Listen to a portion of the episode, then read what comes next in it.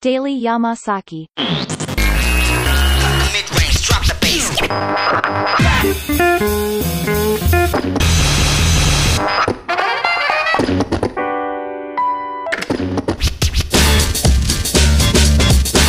デイリーヤマサキ。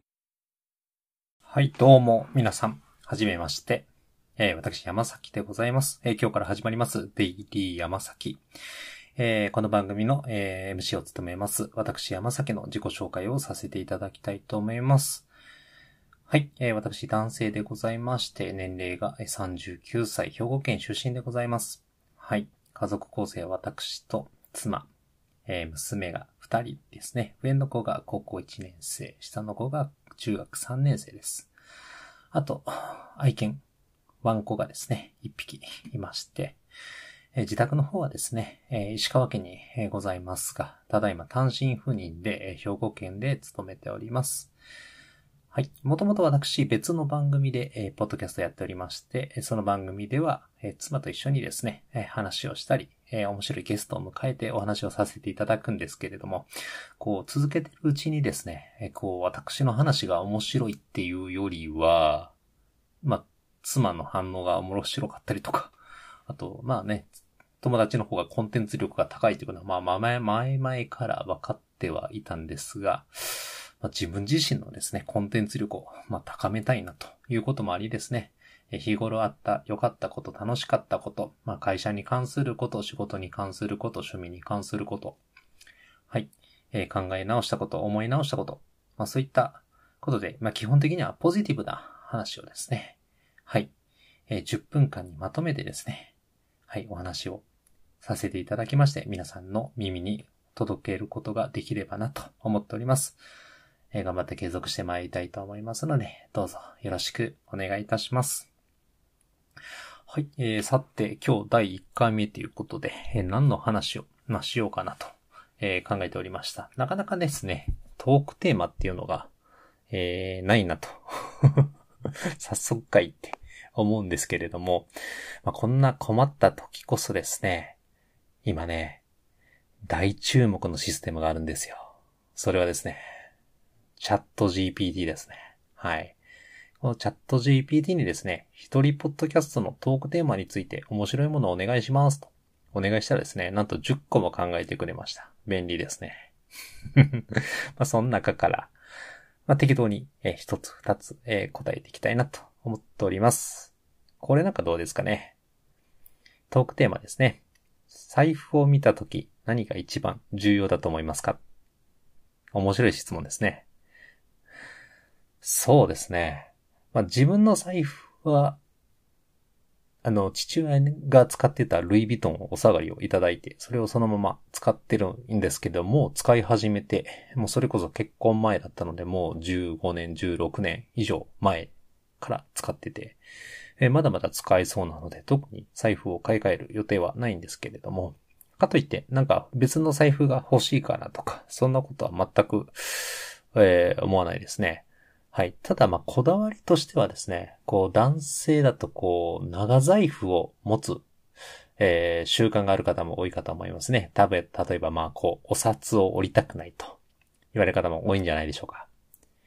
えー私ですね、あの、長財布がね、ちょっと苦手なんですよ。こう、やっぱりね、こう、ジェネレーション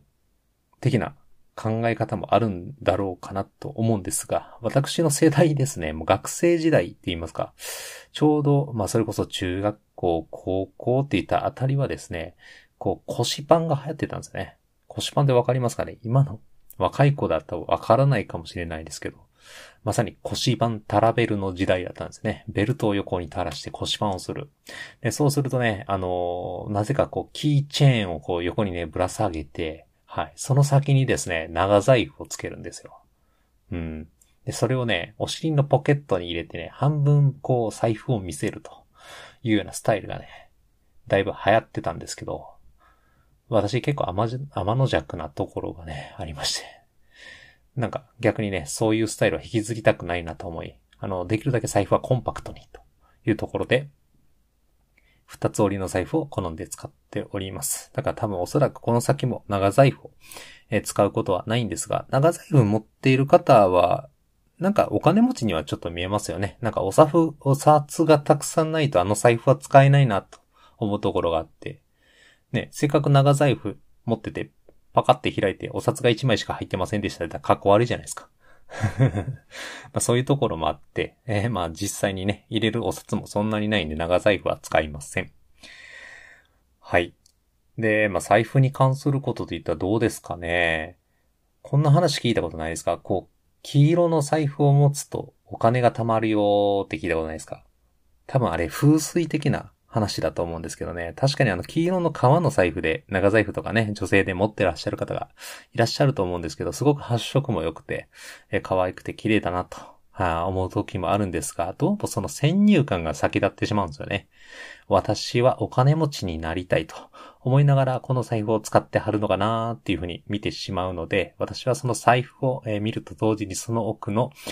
え方が、えお金が欲しいと思って見てます。はい。まあ基本的にね、お金が欲しいと思ってるのはみんなそうですよね。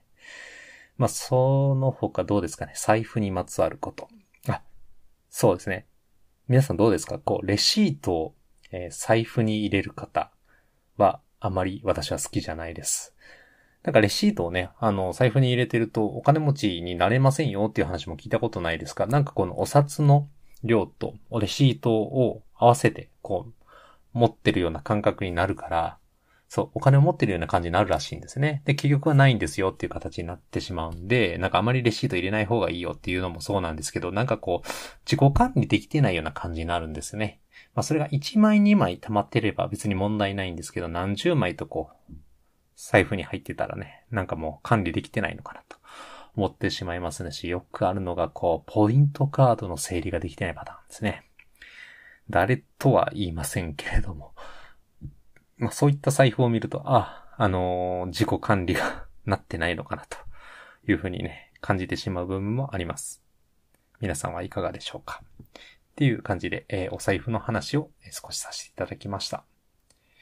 はい。もう一つぐらいトークテーマ上げてお話ししましょうか。はい。あなたが子供の頃に見た映画で印象に残っているものは何ですか？はい。子供の頃に見た映画。子供っていつ頃までが子供なんでしょうかね。高校生ぐらいになるとですね、こう、やっぱり映画を好んで見に行くっていう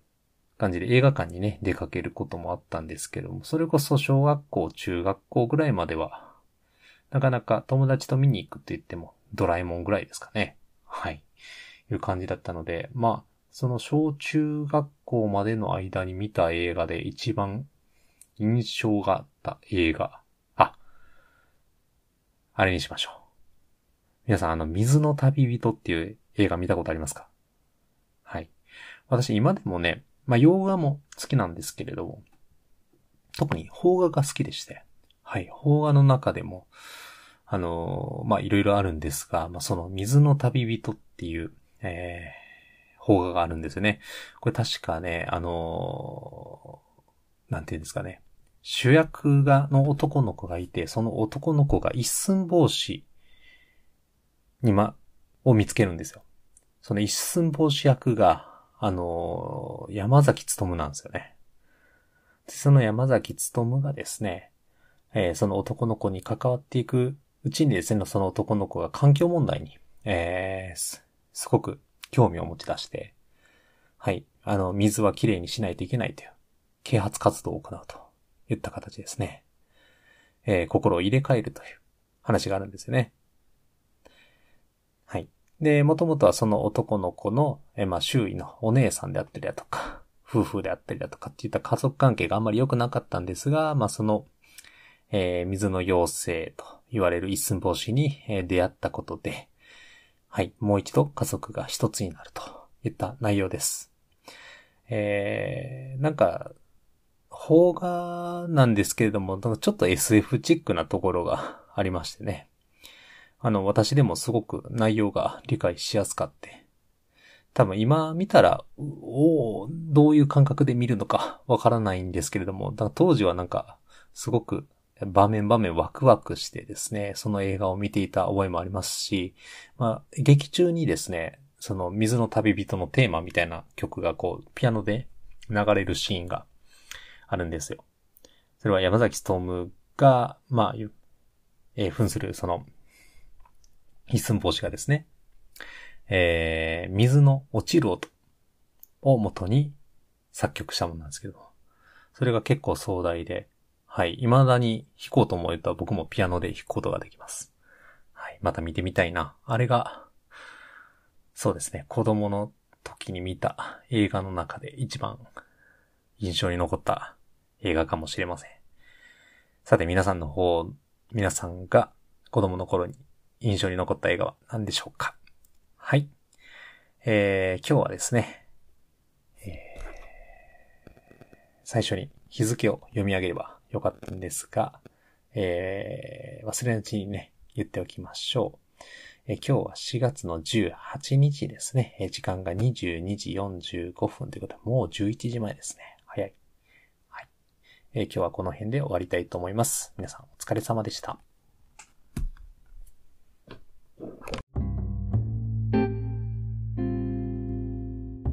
最後までご視聴ありがとうございました。